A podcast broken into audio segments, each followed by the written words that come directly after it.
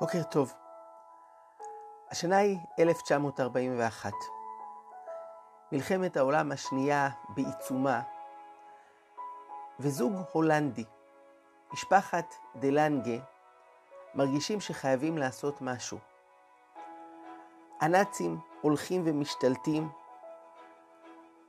ומי יודע מה יהיה איתנו בסוף.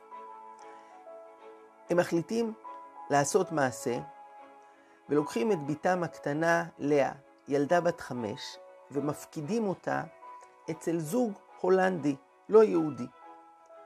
בתקווה שאחרי המלחמה, כשהכול יירגע, הם יוכלו לקחת אותה משם בחזרה.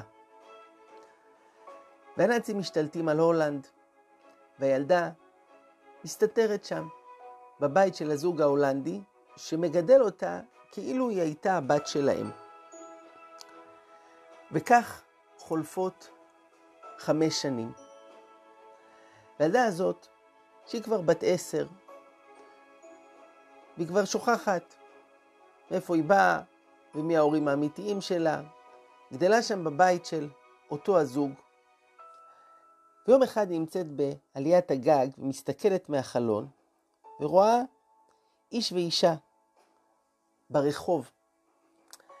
מסתכלת עליהם והמבט שלה מצטלב עם המבט של האישה, ופתאום תוקף אותה איזה פחד בלתי מוסבר. היא לא מבינה מה קרה, והיא ממהרת להסתתר שם. עוד כמה דקות, ונשמעת דפיקה בדלת למטה. והיא מרגישה חרדה גדולה, היא שומעת קולות של שיחה, ומישהו מרים את הקול, והיא מסתתרת, ואז מופיע אבא ההולנדי, ואומר לה בואי. היא אומרת לא, אני לא רוצה. הוא לוקח אותה ביד ומוריד אותה למטה. ועומד שם הזוג שהיא ראתה קודם ברחוב. האישה מסתכלת עליה וניגשת וקורעת על ברכיה, מניחה שתי ידיים על ראשה של הילדה המפוחדת, ומתחילה להגיד איזה מילים לא מובנות. ישימך אלוהים כשרה, רבקה, רחל ולאה. ואת אומרת לעצמה, מה זה המילים האלה? היא, היא לא מבינה אותם. זה נשמע לה שפה מוזרה, אבל כאילו היא שמעה את זה פעם. האישה ממשיכה, יברכך אדוני וישמרך. הילדה מרגישה, זה, זה, זה מוכר, היא, היא, היא, היא שמעה פעם את הדבר הזה. יאר אדוני פניו אליך ויחונקה. הילדה מרגישה שיש לה משהו על קצה הלשון, אבל מה זה? האישה ממשיכה, יישא אדוני פניו אליך וישם לך שלום. פתאום נפלט מהפה של הילדה המילים גידשה בסממה. אמא, שבת שלום.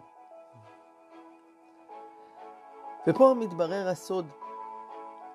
אבא ואימא חזרו, והגויים ההולנדים התכחשו.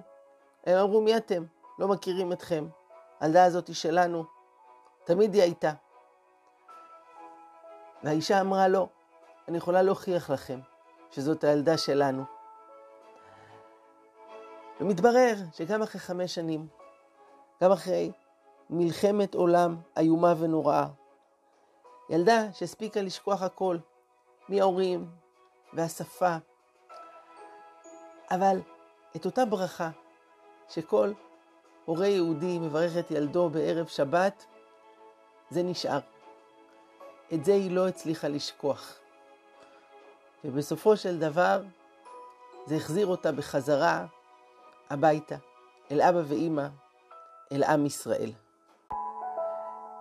את הסיפור המדהים הזה סיפרה בעצמה לאה דלנגה.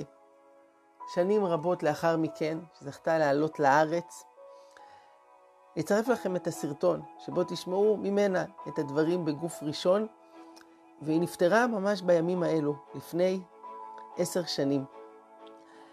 הסיפור הזה מבטא את העוצמה של נצח ישראל, של הלפיד הגדול שעובר מאבא לבן, מסבא לנכד. השבוע אנחנו קוראים פרשת ויחי, שמדברת על מותו של יעקב, אבל היא קוראת דווקא על שם החיים. וחז"ל אומרים בגמרא שיעקב אבינו לא מת.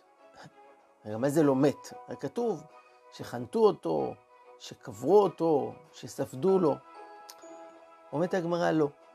מה זרעו בחיים אף הוא בחיים. הנשמה הגדולה של יעקב והאור שלו ממשיך אצל הבנים, אצל הצאצאים, שזה אנחנו. וגם היום, אלפי שנים אחרי, גם אנחנו אומרים כמו בני יעקב, שמע ישראל, השם אלוקינו, השם אחד. ולכן גם אין לנו ספק שלמרות המאבקים והמלחמה הזו שאנחנו בתוכה, הנצח ינצח. אל תירא, עבדי יעקב. השם איתנו.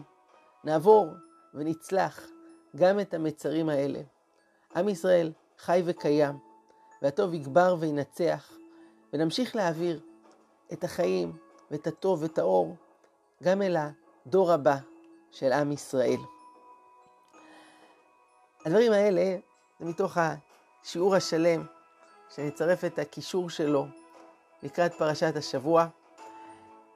שיהיה סוף שבוע טוב עם בשורות טובות לעם ישראל. ברכת השם עליכם. להתראות.